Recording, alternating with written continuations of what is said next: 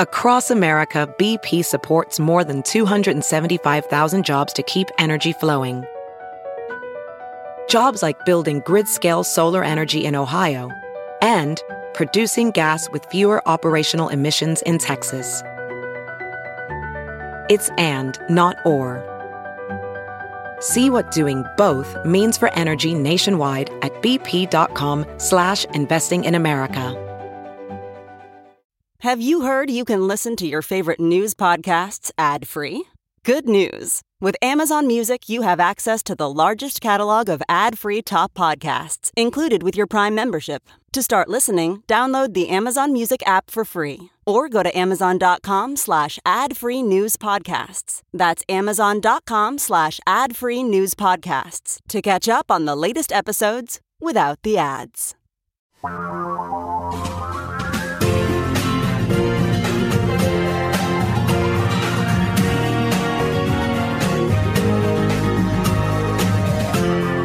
This is the Thom Hartmann Program. So, who's going to win, the bullies or the nerds? No, seriously. This is what it, I think so much of Trump's campaign, his candidacy, his candidacy back in 2016, the behavior of his agencies, particularly his police agencies, those associated with the Department of Justice and ICE here in Portland and other cities around America, it all comes down to behaving like a bully.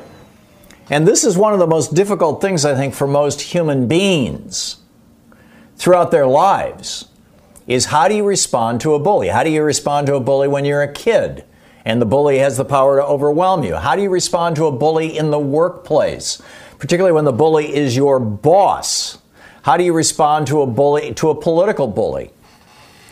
This is just breathtaking. And the bullies are, are basically saying, you know, it's our way or the highway. Don't listen to those damn scientists. We're going to open the schools. We're going to do whatever we want. We're going to, you know, et cetera. For example, in Idaho, this is uh, the Idaho legislature is controlled by Republicans, both the House and Senate. Republican Steven Thayn of Emmett, Idaho. This was reported on Boise State Public Radio, by the way. Says basically that public health officials, scientists, are elitists because, you know, they've got college degrees and they study science. And we shouldn't listen to elitists. Here's literally exactly what he said. These are his words. Quote, this is Steven Thayn, a member of the Idaho State Senate, Republican. Quote, we're letting a few fearful people control the lives of those who are not fearful. Listening to experts to set policy is an elitist approach. And I'm very fearful of an elitist approach. I'm also fearful that it leads to totalitarianism, especially when you say, well, we're doing it for the public good. Think about how that turns reality inside out, turns it on its head. It, it, it, literally is flipping the obligations of government upside down. The role of government, as clearly laid out in the preamble to the Constitution, if no place else, is to defend and support and promote the public good, the public welfare. It's the whole it's why we have government. This is the preamble. It's all one sentence. We the people of the United States in order to form a more perfect union, to establish justice, ensure domestic tranquility, provide for the common defense, promote the general welfare, and secure the blessings of liberty to ourselves and our posterity to ordain and establish this Constitution for the United States of America. We want the public good to be defended. That's why we elect people. That's why we have a government. And here we have, let me just read this one more time. This is how Republicans are thinking all around the country. This just happens to be Steven Thayn, a Republican from Emmett, the state senator in Idaho. He says, We're letting a few fearful people control the lives of those of us who are not fearful. Listening to experts to set policy is an elitist approach, and I'm very fearful of an elitist approach. I'm also fearful that it leads to totalitarianism, especially when you say, well, we're doing it for the public good. So, for the public good, what are we supposed to do? Nothing? I know that that's, you know, how the Koch brothers traditionally thought. That's what David Koch ran on in 1980 when he ran for president or vice, vice president of the United States on the libertarian ticket. Privatize Medicare, privatize Social Security, uh, end Medicaid, end all public schooling in the United States, end all regulation of polluting companies in the United States, end all taxation of billionaires in the United States. Those were literally his campaign positions. You want to see the whole thing? Just Google David Koch and Bernie Sanders. Bernie's got the whole thing on his on his website. Has had it there for years. Easy to find. So is that what you want? The federal government does not protect the people? Or do you want what Donald Trump is trying to create a federal government that is actively endangering the people? Just letting a virus, 5 million Americans now infected. And people say, oh, well, you know, I'm, I'm a young guy. I don't have to worry about that. Well, here we've got a guy, Spencer Rollison of Canaveral Groves, Florida. He's not black, he's not Hispanic, and he's not obese. He doesn't have pre existing conditions. He's a healthy 21 year old white guy. And he tested positive for the coronavirus in May. The, the story's over uh, by Travis Gettys over at Raw Story. Uh, the 21 year old Florida man experiences organ failure after recovering from mild COVID case. He says, I had a little bit of a cough, a slight fever at 99.4, I think, for the first couple of days. And then after that, I lost smell for about two and a half weeks. And that was my only symptom for the entire two weeks. On May 21st, I got a negative test result finally. So he goes back to work. He says, I, you know, I feel fine. I tested negative. I work outside. I was wearing a jacket. It was 96 degrees outside. He, he you know, was working in Florida. And I was still cold. I was sick again. On June 11th is when I started feeling it all again. My fever ended up going to 103.4 for like two days. He passed out during a doctor's appointment. They took him to the hospital, and his heart and multiple other organs had failed. He says, something from coronavirus weakened my immune system, which caused me to have all these other symptoms and end up with sepsis and all that. He said, I wasn't on a ventilator. I think it's called BiPAP. It's a mask that they put on your face and it gets strapped on and it basically does the breathing for you.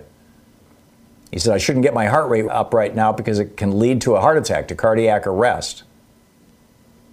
He said, I thought coronavirus wasn't that big a deal. That's the reason I posted on Facebook to my friends and family. Take this seriously. I'm 21 years old. I have a great health record, no issues, and it almost took my life. There's no reason to take this lightly. I can't urge people enough to take it seriously. Meanwhile, over at the Palm Beach Post, the headline, an article by Andrew Marra, reads Health directors told to keep quiet as Florida leaders press to reopen classrooms. Now, typically, you would think during a pandemic, the decision to open public schools would not be up to the public schools, it would be up to the public health officials, right? I mean, that's that whole idea of promoting the general welfare that I just read you out of the preamble to the Constitution. Well, here it is. This is the article from the Palm Beach Post. Following a directive from the Ron DeSantis, the Republican governor of Florida, from, from DeSantis' administration, county health directors across Florida refused to give school boards advice on whether to reopen schools in a worsening pandemic. This is according to a Gannett USA Today network review. For frustrated school board members, it was a puzzling turnabout, writes Andrew Marra. Florida's public schools have long depended on local health, public health directors for recommendations on everything from reducing encephalitis risks at football games to how to test students during tuberculosis outbreaks. But the director's new reticence aligned perfectly with DeSantis' stated goal of pressuring public Florida public schools to offer in-person classes. And lacking clear guidance from local health directors, school board members in many counties said they, said they felt compelled to reopen classrooms despite serious misgivings. In fact, keeping campuses closed, again, this is from this article in the Palm Beach Post today. Keeping campuses closed, they said, risked violating an edict last month from State Education Commissioner Richard Corcoran, uh, you know, DeSantis and Trump toady, which decreed public schools must open, quote, brick and mortar schools at least five days per week, end quote. School board member in Lake County Mark Dodd, he says, when we voted to reopen schools, I'll be honest and tell you it was because we were under an executive order to do so. Do I think they're safe? Absolutely not. Are the bullies going to win?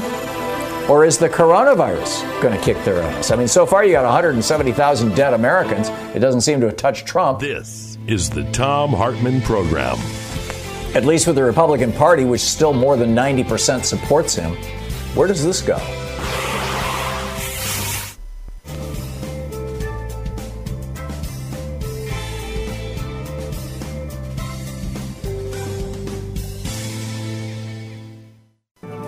Hi, Thom Hartmann here. Hey, my new book is out The Hidden History of Monopolies How Big Business Destroyed the American Dream. We're having a coronavirus safe book tour. I'll be at Powell's virtual bookstore event in conversation with David Korten Tuesday, August 25th at 5 p.m. Pacific Time. And on Friday, September 4th at 6 p.m. Pacific Time, I'll be at a Town Hall Seattle virtual event. And you can get your tickets for that live stream event at townhallseattle.org. There are also links at thomhartmann.com. I'll be taking you from the birth of America through FDR to the Reagan Revolution and today. In the foreword of my book, Ralph Nader says, This is the most important, dynamic book on the cancers of monopoly by giant corporations written in our generation. End quote. So be sure to go to thomhartmann.com and sign up for one of these two great virtual book signings Powell's in Portland and Town Hall Seattle. Don't miss it and sign up now. Tag you're it.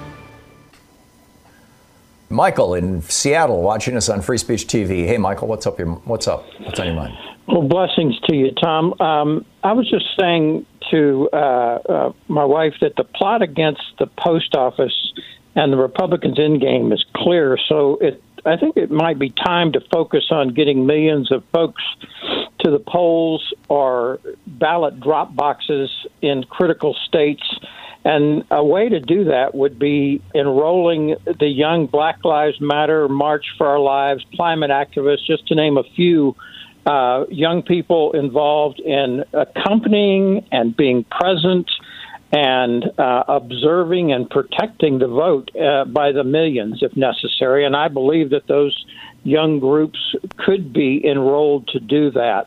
I think that uh, it's time to stop uh, focusing on what we know is going to happen with the post office. I'd love your thoughts. I, I think to a large extent you're right, Michael. And uh, were I in the leadership of the Sunrise Movement or one of the local Black Lives Matter groups, I would be arguing in favor of shifting to a focus. And, and by the way, you look at the civil rights movement back in the 1950s and 1960s, and you see this constant, you know, movement back and forth and back and forth, although they were doing both at the same time. But between public demonstration on the one hand and you know a, a more low profile quiet grassroots organizing people to get them registered to vote so I would put voter registration at the top of the list for any of those groups. I think you know I think that's a, a good and important suggestion. Michael, thank you for that. Mike in uh, from Michael to Mike in Anderson Wash Island. Hey, Mike, what's up? Hey, Thom. I'm over here on Anderson Island. The only way on and off the island is by ferry, and so at the we have a park and ride that people that walk on and off the ferry they can you know park their car and so forth. In the ferry, in the parking ride parking lot is a drop box. Okay, it's one of many drop boxes throughout Pierce County. A ballot drop box? Yeah, a ballot drop box. It looks like a big post office, you know, mailbox, yeah, like but without mailbox, a drop yeah. down lid. It's got an open slot.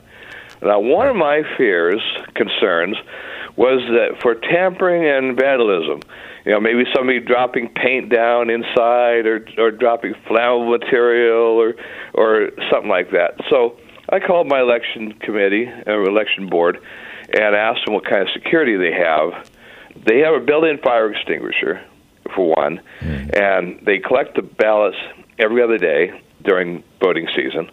So they have uh, pretty good security. They should have cameras like ATMs do. They're uh, cheap these well, days. They have a actually they do have a camera for the whole parking lot, but not specifically for that ballot box. But they have ballot boxes everywhere. I hear the music. But, you know, that's one way to circumvent this post office purge or whatever you want to call right. it. The problem is it, that. Yeah, put it in the Dropbox. Yeah, I'm, I'm totally with you, Mike. My concern is that other states, particularly red states, will not even be putting out Dropboxes. But we'll see. Michael, th- Mike, thanks for the call.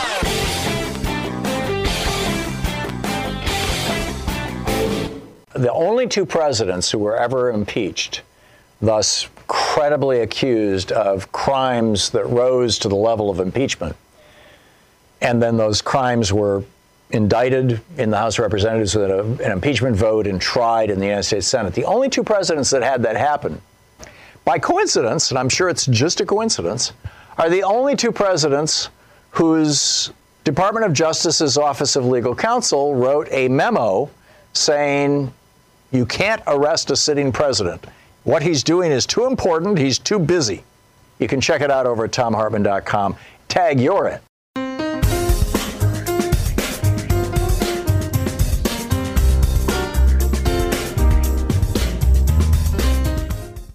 There's a new website out there. It's called Vote From Home 2020. I'm looking at it right now.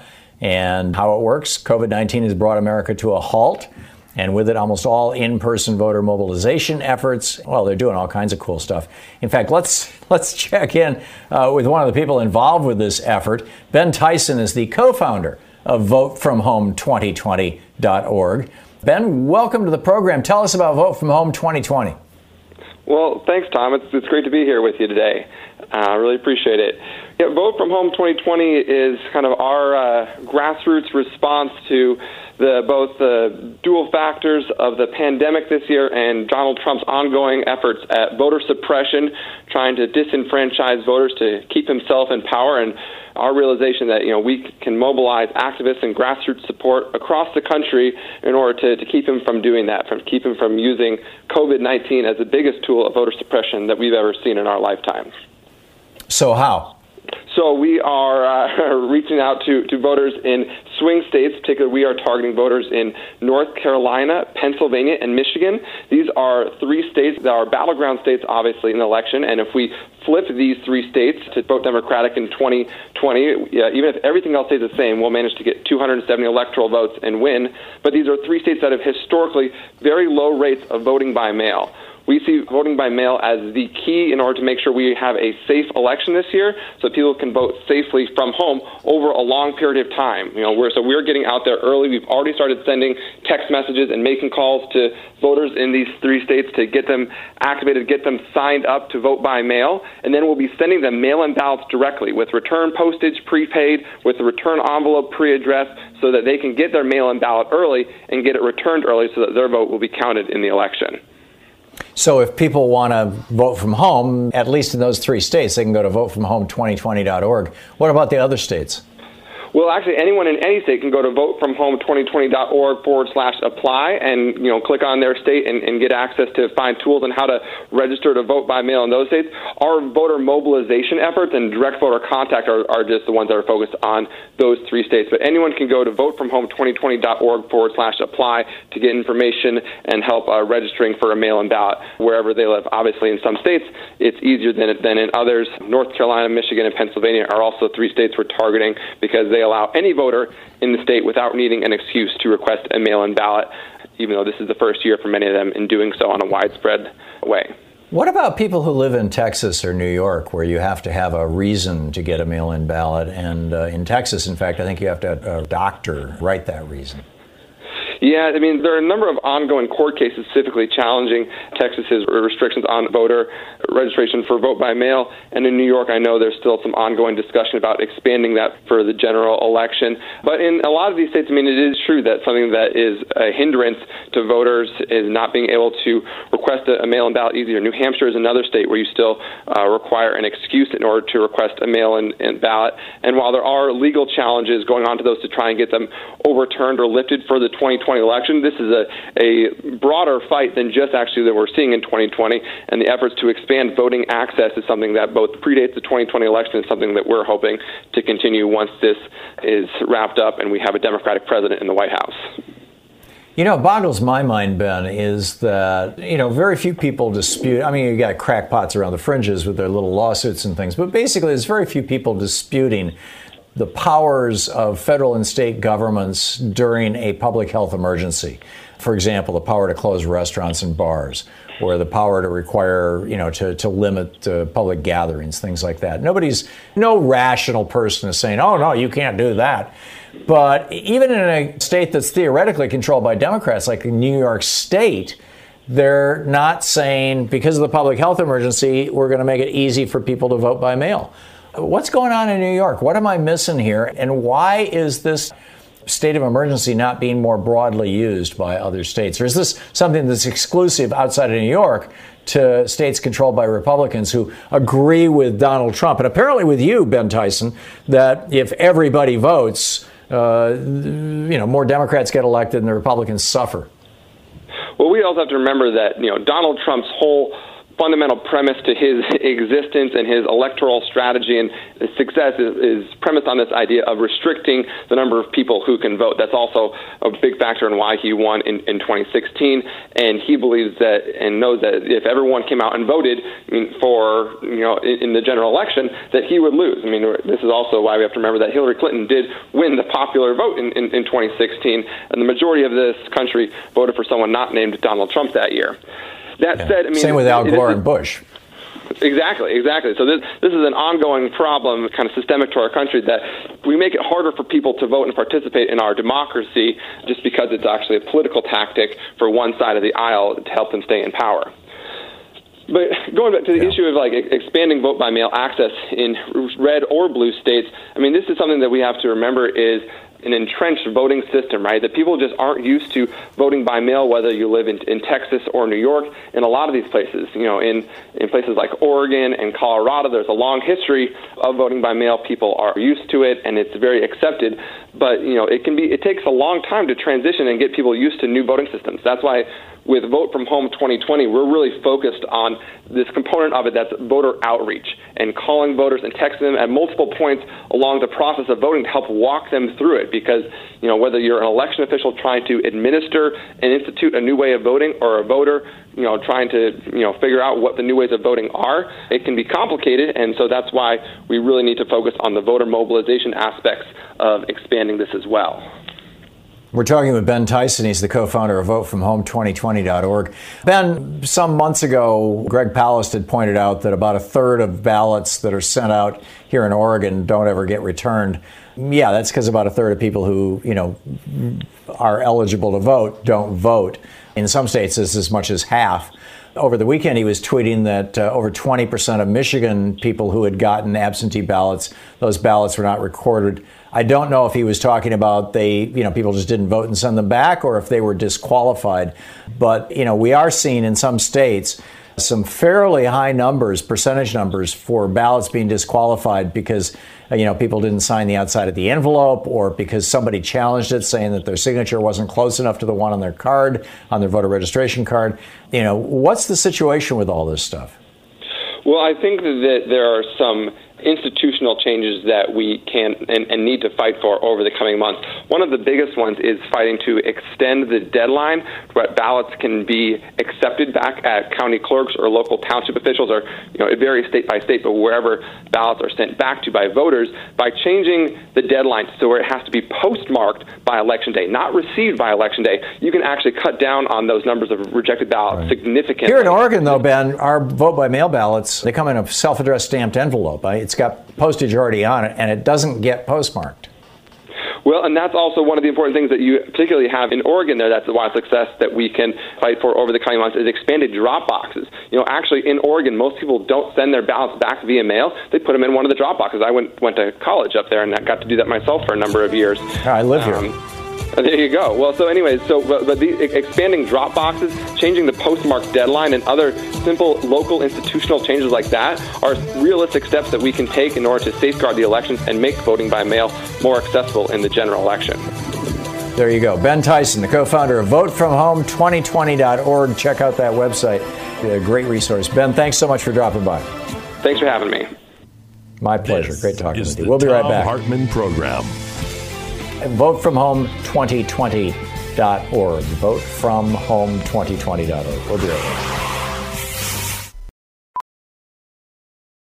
VR training platforms, like the one developed by Fundamental VR and Orbis International, are helping surgeons train over and over before operating on real patients. As you practice each skill, the muscle memory starts to develop. Learn more at meta.com slash metaverse impact.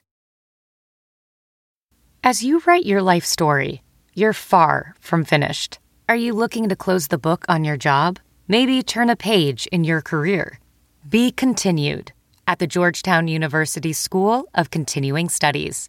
Our professional master's degrees and certificates are designed to meet you where you are and take you where you want to go. At Georgetown SCS, the learning never stops, and neither do you. Write your next chapter. Be continued at scs.georgetown.edu slash podcast.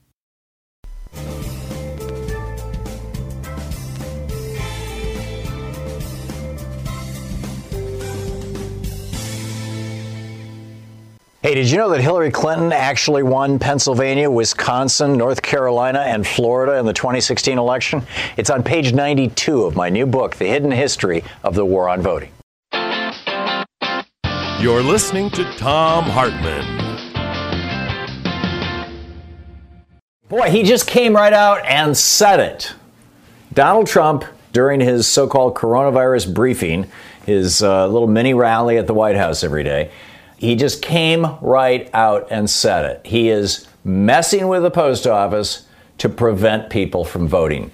You know, the statistics are all over the place. I spent some time online looking for this this morning because I saw a statistic quoted last night on CNN, which was that uh, over 80% of Democratic voters intend to or would prefer to vote by mail, and that that is only true of between 20 and 30% of Republican voters.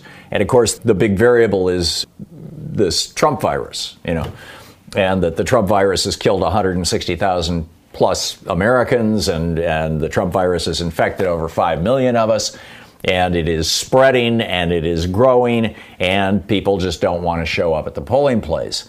Unless they watch Fox News and they believe that the Trump virus is actually the China virus and it really doesn't, it isn't all that bad, and uh, mostly it just kills black people and old people. So Donald Trump came right out and said, yeah. You want money to help out people who are unemployed? Cool. Take the post office out of it. Here's exactly what he said. These are his words, Donald Trump. They want $3.5 billion for universal mail in ballots. They want $25 billion for the post office. They need that money so they can have the post office work so that they can take millions of ballots. If they don't get that money, you can't do universal mail in voting, something that will turn out to be fraudulent. In other words, if everybody can vote by mail, Democrats win right across the board, and Donald Trump and the Republican Party lose right across the board. And, you know, that's the outcome that they're trying to avoid by canceling the post office, basically, by killing off the, the post office. The Trump campaign itself has publicly allocated $20 million to pay for lawyers and law firms to sue states to block expansion of mail in voting. Republican lawmakers are uh, doing the best they can to help out. In Ohio, for example, their Secretary of State, uh, Frank LaRose, announced that, yeah, here in Ohio, we will allow drop boxes. You know, so, you know, if you want to bring your mail in ballot and drop it off, you don't have to worry about the post office. Cool, we got a drop box for you. But only one per county. Now, the entire city of Cleveland is in one county, millions and millions of people. And then you got a county out there, you know, a red county in Ohio with what, 30,000 people in it? They get one drop box, Cleveland gets one drop box. How's that going to work out? I mean, this is fairly predictable. And then this morning, Bill Cassidy, the Republican senator, was on uh, CNN going, Well, you know, uh, there is fraud. Uh, uh, back in North Carolina, there was this guy who was harvesting ballots. Yeah, he was a Republican. He got busted, and he's in prison. Or if he isn't, he's on his way or should be. I mean, but that doesn't mean that there's widespread voter fraud or election fraud that's associated with mail in ballots. Actually, they're, they're quite clean, they're quite reliable, they're quite safe. But we shouldn't even be having to make this argument. You've got the President of the United States trying to destroy the U.S. Postal Service. More than 1.2 billion prescriptions were sent through the Postal Service last year. And right now, virtually every veteran in America The VA pretty much only mails prescriptions. Pretty much every veteran in America is getting their meds through the post office. And people will start dying when their medication comes late. Diabetics will go into diabetic shock. People on blood pressure medication will end up with heart attacks and strokes. Donald Trump doesn't care. The Republicans in the United States Senate don't care. Now might be a good time to call the United States Senate at 202 224 3121 and let them know what you think about this. But Donald Trump is actually enthusiastic about this. He's bragging that he's blocking money to the post office just so people can't vote by mail. Mark Meadows has been open. Everybody's been trying to figure out why, you know, Mark Meadows, the cokehead, former head of the so called Freedom Caucus, that's spelled F R E E D U M B, caucus in the House of Representatives, has been blocking this. You know, he's now Trump's chief of staff. He's been blocking this, and people are scratching their heads going, why doesn't Mark Meadows? Why is you know why is Charles Koch and his billionaire buddies opposed to people getting unemployment benefits? Well, of course, because they're libertarians and they don't think government benefits should go to anybody for anything. But you know why specifically this? Why this big push? Well, because it's going to help mail-in voting. It's mind-boggling. So I wrote an op-ed which is up at the top of uh, Alternet right now. And it's also over on Raw Story and a few other places and it's titled If Biden Wins, Get Ready for Trump to Punish America. And I just want to run this one by you, too, and ask the question you know, are, do you think Trump is going to get away with this? And am I missing something about what we can do about this? I mean, I'm saying call Republican senators at 202 224 3121. Tweet at Republican senators. I tweeted at Bill Cassidy this morning saying, you know, that was, that was a pathetic performance on CNN. Am I missing something here? How do you think this is going to play out? And I've got a couple scenarios I'm going to share with you. The first is Trump punishes America if he loses. The second, which came from a couple of military people, is uh, Trump basically ends democracy in America if he loses. These are both if he loses scenarios. I don't really have an if he wins scenario because I think it's fairly clear that he's not going to, unless he can steal the election. As I've said for years, Republicans can only win elections when they cheat. And, you know, the basic bottom line here is that, you know, African Americans have and Hispanics have suffered from voter suppression for well over a century. And now, with the post office, Trump is trying to do voter suppression to everybody, eh, which is all those white people out there. And, you know, if you get enough white people pissed off, is that going to stop him? But anyhow, if Trump wins, he has tweeted multiple times that if he loses, the stock market will crash. Well, he's now set up that scenario. Jerome Powell, who is not an economist, he's a former managing director or partner at Carlyle Group, the big fund, private equity fund that funds defense contractors. That's one of the places where he made his tens of millions of dollars, the chairman of the Fed. And Trump brought him in, and he has now invented $7 trillion out of thin air. I mean, literally created it out of thin air and used it to buy stocks and bonds in, in major corporations to support the stock market. It's the only reason the stock market hasn't crashed. So, what happens if Joe Biden is declared the winner, say on November 20th? Say, say it takes a couple weeks to count the ballots because of the mail in ballots and everything else. And on November 20th, the, you know, the, the states all certify, yep, Joe Biden won. Jerome Powell says, okay, we're out of here. We're not going to support the stock market anymore. And boom, the market collapses. All the talking heads come out in very serious voices and say, well, the market has its own intelligence. It knew that a Democrat would raise taxes and it's going to crash the economy, so there you go. And the stock market goes down to 7,000, and Joe Biden is now inheriting a worse economy than Barack Obama inherited when George W. Bush crashed the economy in 2008. And frankly, I think it'll be a worse economy than when Republican President Herbert Hoover crashed the economy in 1930. How do you think this is going to play out? This is the Thom Hartmann Program. And in a few minutes, I'll share with you uh, this uh, open letter to General Mark Milley, which uh, is, is worth being concerned about.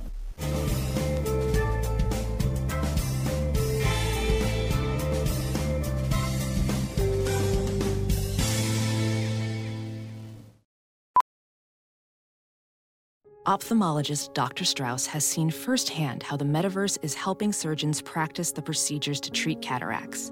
Cataracts are the primary cause of avoidable blindness. He works with a virtual reality training platform developed by Fundamental VR and Orbis International to help surgeons develop the muscle memory they need.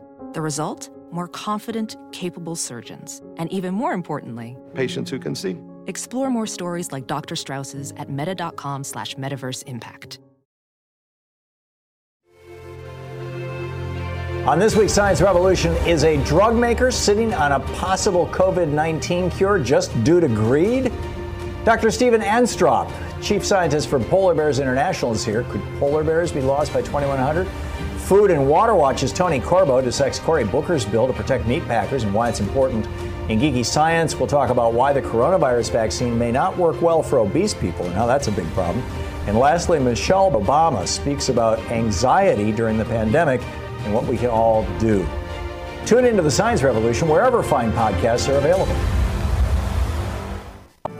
Hi, Thom Hartmann here.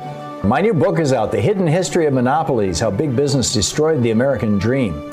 American monopolies dominate, control, and consume most of the energy of our entire economic system. They function the same as cancer does in a body, and like cancer, they weaken our systems while threatening to crash the entire body economic. American monopolies have also seized massive political power and use it to maintain their obscene profits and CEO salaries while crushing small competitors. In the foreword by Ralph Nader, he says, quote, this is the most important dynamic book on the cancers of monopoly by giant corporations written in our generation, end quote. It's the fourth in my Hidden History series. Available where all fine books are sold. And don't forget, democracy is not a spectator sport. Democracy starts with you. Tag you're it.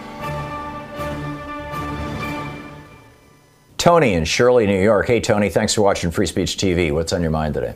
Hi, Thom. I believe about two or three weeks ago, I had called in and we had spoken regarding the Postmaster General and uh, the potential for uh, rigging the election. And now, obviously, this has taken on much national clout than the last time you and I had spoken. But that being said, I was curious as to whether or not maybe some of the attorney generals in a, a majority of the states could possibly get together and file a lawsuit against the Trump administration, and hopefully getting it to a higher level of maybe to the Supreme Court in time, letting them know that they're violating Article 1 of the Constitution by what they're imposing on the post office and possibly salvaging this election prior to the mail in voting. Because Article 1 gives Congress the authority to fund the post office, you mean? Correct. Yeah, uh, that would be Article 1, Section 8.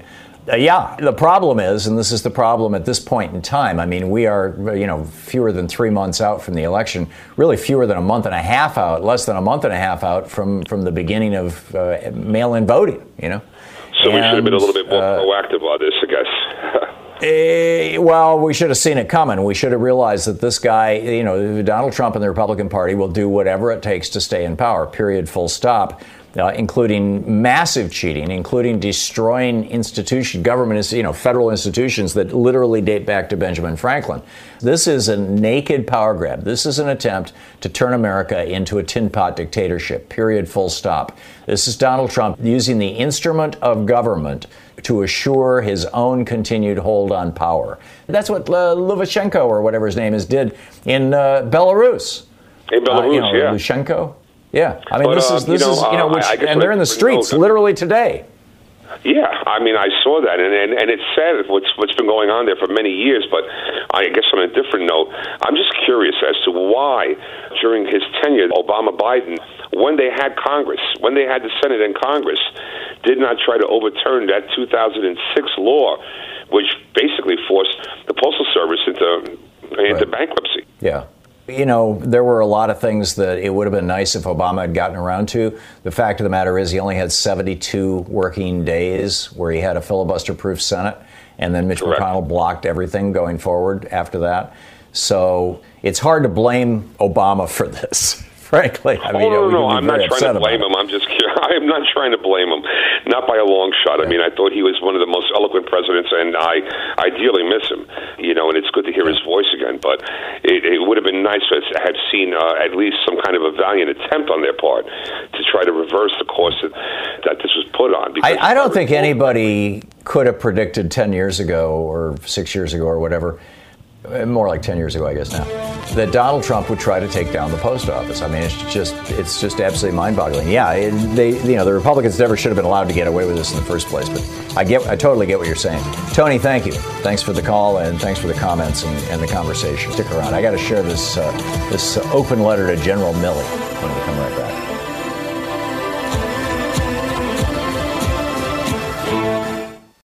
You can help America return to democracy by telling friends and family how to listen to this and other great progressive programs. Tag You're It.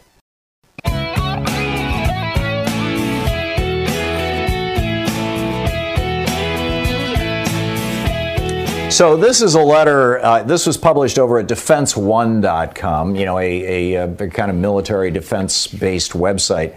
It's by John Nagl and Paul Yingling. Uh, John Nagl is a retired Army officer and veteran of both Iraq wars, head of the school at the Haverford School outside Pennsylvania. And Paul Yingling is a retired U.S. Army lieutenant colonel, served three tours in Iraq, another in Bosnia, and a fifth in Operation Desert Storm. They wrote this letter over at DefenseOne.com to General Milley, who is the chairman of the Joint Chiefs of Staff. And they start out by reminding him of his oath to you know, support and defend the Constitution of the United States against all f- enemies, foreign and domestic. And they, they write, I'm just going to quote from pieces of this, of this letter. If Donald Trump refuses to leave office at the expiration of his constitutional term, the United States military must remove him by force, and you must give that order.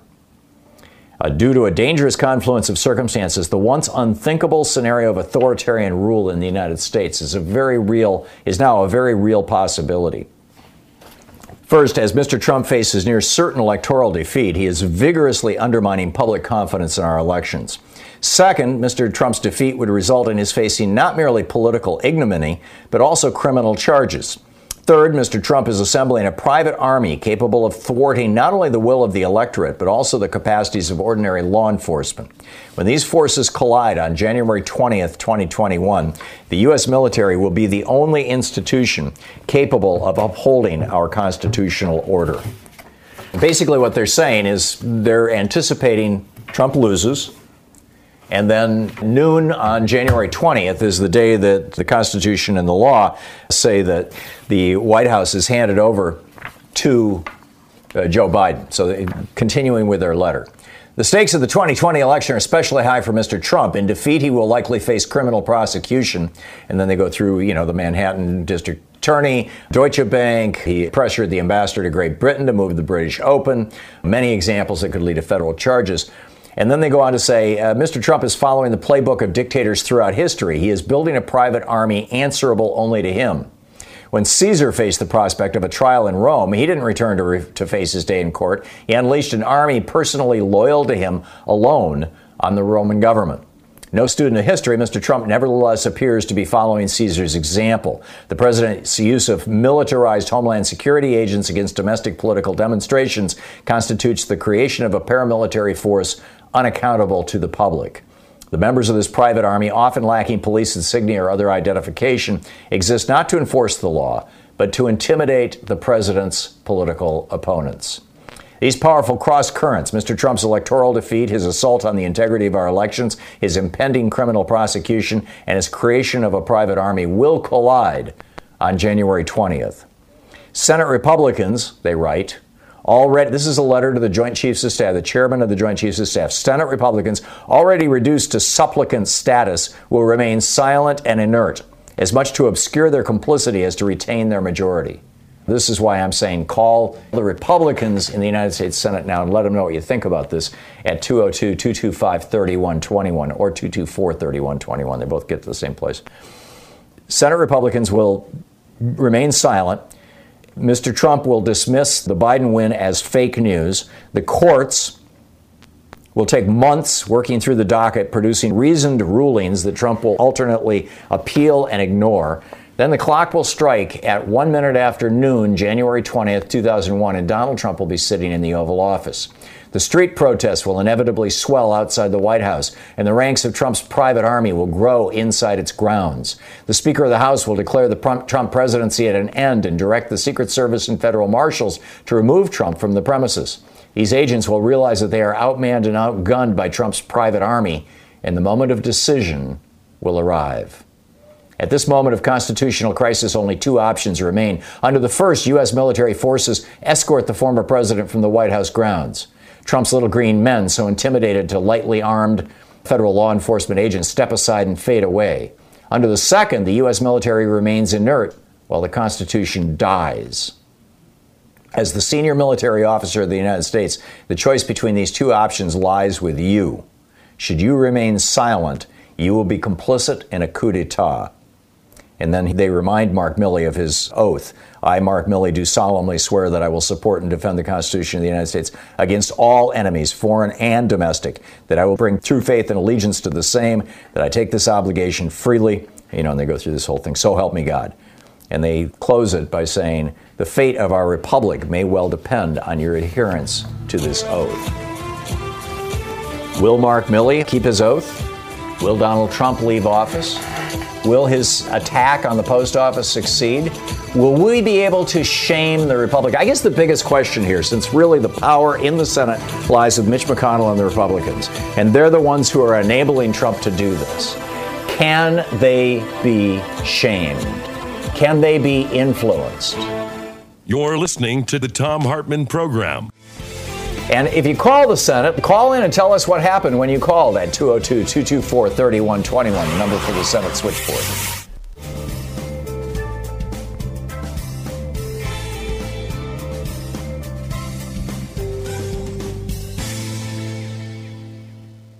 So we need to be thinking right now about how to Trump proof the presidency in the future.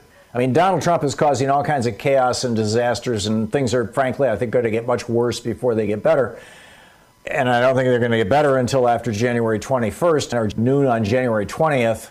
And that's assuming that absolute craziness doesn't happen. But there's a bunch of steps that we need to take from recalibrating or fixing how we do our elections to fixing how we handle money in politics to fixing the pardon power of the presidency to specifically saying that if a president is found to be a criminal, he or she can still be held to account. I mean, just straightforward stuff. And we need to be getting ready to do this. I lay it all out in a new video that you can find over at thomhartmann.com.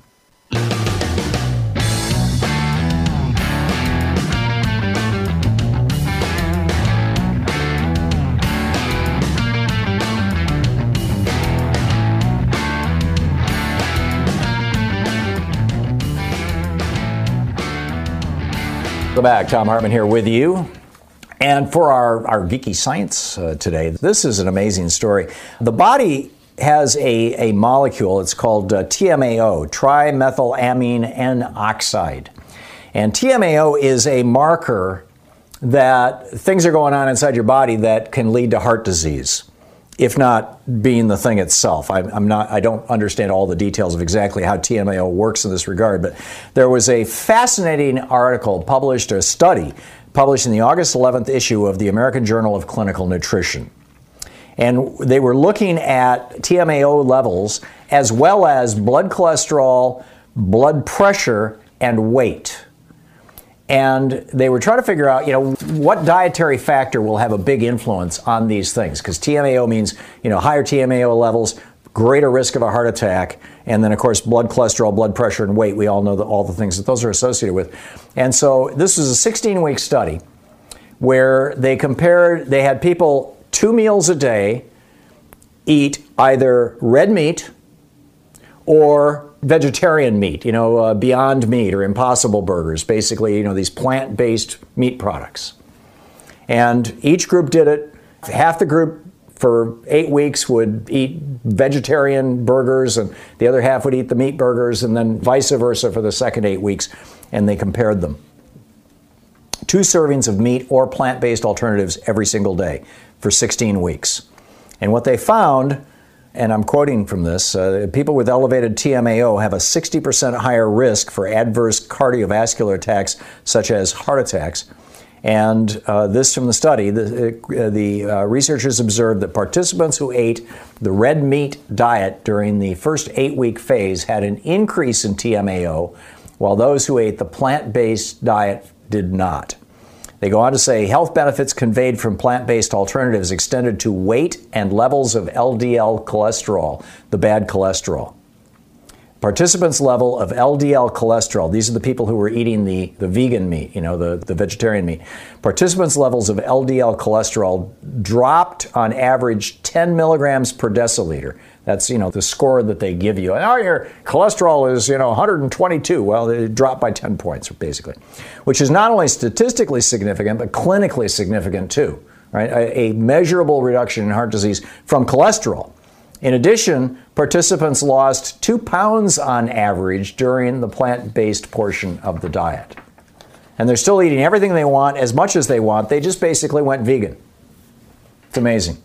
So, anyhow, our, our, uh, our story for the day. Let's pick up some of your phone calls. Cheryl in Milwaukie, Oregon. Hey, Cheryl, what's up? Oh, boy. well, I believe that uh, Trump is already setting up this country to take it over. And one of those things is he is billeting uh, his special, what I call them are special troops in federal buildings in towns. Yeah, the, federal troops here in Portland have not like, yet left. That's right, and he could sneak more in and more in and more in until he has he's building the whole company. Yeah. We were the first demonstration, but he has said he's doing them in other other places. He's done them in Chicago. Mm. You set them up, and then on the day you specify, you just simply take over the country yeah. and put them in every city that you think is going to be a problem for you. Yep. I think that's entirely think, possible, think, Cheryl. I think we're we're unwise to keep saying if Trump does. Mm-hmm. Yeah. It is he's doing it now, and we need to get us on the ball to counter whatever it is that he's putting up. Yeah, I am uh, with you. George in Palm Desert, California. Hey, George, what's on your mind today? Okay, I got a little bit of good news, I think, because I too wring my hands over this traitor trying to stay in the White House. But I don't know if you saw Bill Maher last week, and he interviewed Colonel Lawrence Wilkerson, who served on the Joint Chiefs of Staff with Colin Powell. But, yeah, Wilkerson's uh, been on this said, program many times.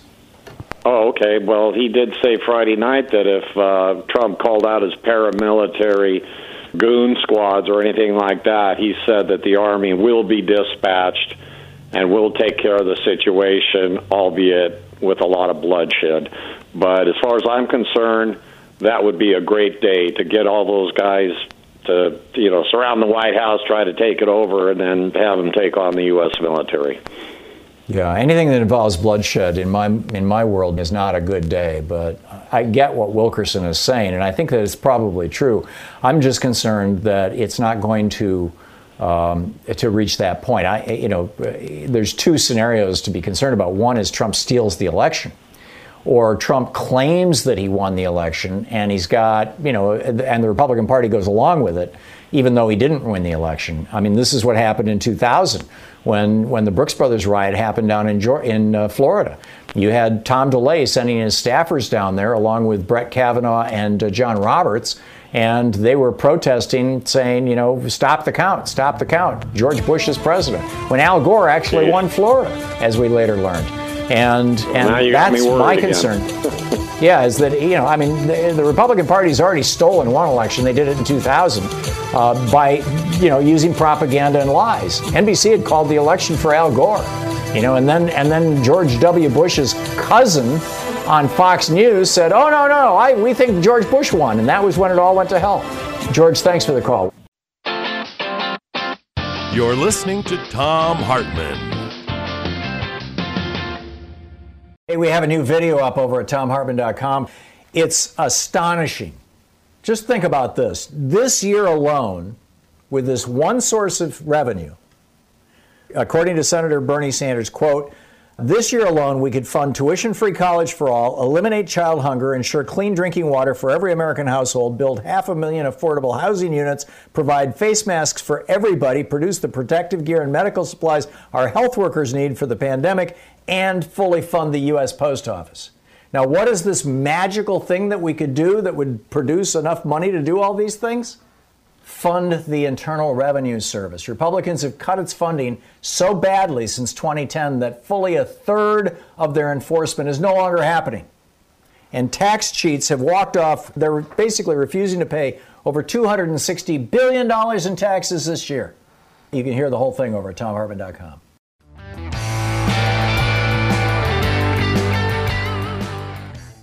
Sandra in Bennington, Nebraska. Hey, Sandra, what's up? Hi, I just had a question. I was arguing with someone online the other day about the Trump three hundred dollars, you know, extra for unemployment, and supposedly one hundred from the states if they could pay it. She was saying that uh, that's on top of what the states already pay in unemployment. But that's correct. I I just I wondered about that because an awful lot of people they've already been on unemployment. They've they've used up what they were going to get, and so they have none of that anymore. That's correct. So, if your unemployment benefits have expired, and during the Bush administration, they cut long term unemployment from two years down to one year, and I think they gave states the ability to cut it even more because I know that some states it's only six months. So if your unemployment yeah. benefits have expired, you don't get anything. And if you are drawing unemployment, you would get the extra $300 out of the FEMA funds plus the $100 coming from your state if your state chooses to participate. And by the way, right. it'll probably take most states two or three months to be able to process this money because instead of taking money yeah. out of the Treasury and doing, doing it the normal way, they're taking money out of FEMA. And it's a whole brand new thing that they're going to have to reprogram their computers and everything. I can't see any state doing it. Nobody's going to see any money in their paychecks. And I think over the next few weeks, as people notice that their paychecks are still, you know, half of what they were or less in some cases, uh, because that $600 a week has gone away, people are going to figure out that Donald Trump has been lying to them, that he's just running another con, you know, which is what he's what he does for a living. This guy has been a con yeah. artist since he was a kid. Yeah, yeah. that's Sandra, sure. thank you for the call. You know, always good to fact check. Thank you very much. Jordan in Albuquerque, New Mexico. Hey, Jordan, what's up? Awesome. I want to speak for the black delegation. We are not voting for Kanye West. And my question for you uh, arose when Benedict Donald appointed uh, DeJoy at the USPS. If he is only appointing people that financially support him, what is the difference between us and Russia? Well, increasingly that difference is getting smaller and smaller. And it's not just Russia, it's us and any authoritarian power. If you really want to see the formula, Google my name and Viktor Orban and or just the word Hungary uh, should pop it up. I wrote a piece for Salon a while back. In fact, I retweeted it yesterday, um, okay. a couple of months ago, about the parallels. How how authoritarian governments. Orban in nine years took Hungary from being one of the most vibrant de- democracies in the European Union and a member, a full member of NATO, from that into being a uh, you know, a failed state, a, a, a one man, strong man dictatorship, essentially. And that's what Trump is doing. Jordan, did you say you're African American? Correct. Yes. That's do you think that that any do you think that any consequential fragment of the African American community is is going to vote for Kanye West over over Joe Biden? As typical, what Trump does hurts Trump, and he'll still Republican voters. Those are Kanye supporters. That's what people don't understand. Ah. Okay, so it's gonna it's gonna backfire on him. Fascinating. Thank you, Jordan. Great to hear from you. Bill in St. Helens, Oregon. Bill, you got the last minute and a half. What's up? Yeah, hi, Thom. You know, there, there's nothing more sacred in this country than the vote because it's literally the only way we can hold our elected officials accountable. And one party, as you mentioned a few moments ago, one party has actively suppressed the vote for over two decades now. Now, I follow Greg Palast. Four decades. Religious yeah, well, I'm just saying that we, I'm saying since 2000, it was so overt, it was it was undeniable. Yep. 2000 was a wholesale theft of, of the presidency by by the Republicans. But that's not my point. My point is, I, hear people giving lip service to it. I've written my representatives. I said, why aren't you doing anything? This is a crime against representative democracy. There's no greater crime going on in this country right now than this absolute you know, this absolute attempt to overthrow the will of the people uh, on, at, in every single election, and that's essentially what they're doing. And yet, CBS, ABC, NBC, uh, MSNBC, I, lip service. I hear people talking about it in passing, and then we put someone like Brian Kemp in a governorship after clearly stealing an election. The man should be in prison, not in the governor's office. I, I don't understand what's going on in this country, Thom, that we can't talk about the crimes going on against our elections. I, I'm, I'm mind boggled. I'm speechless. Yeah, I am too, Bill. I am too, and I think that the Democrats need to be screaming a lot, lot louder. Uh, and uh, you know, and of course, every time they do, the Republicans come out and say, "Oh, they just want illegal immigrants to vote," or some other BS like that. Bill, thank you for the call. It is outrageous. Thanks so much for being with us today. Remember, there is a lot you can do. And we've talked about a lot of it during this program. We can be active, even if we're housebound. You know, so get out there, get active, tag you're it. Help make something happen. And, uh, and try to lift somebody up today. You know, find somebody that you can just like make them smile, okay? Or yourself. We'll see you tomorrow. Have a great afternoon. Be good to yourself and others. You've been listening to Thom Hartmann. For audio and video archives, visit thomhartmann.com.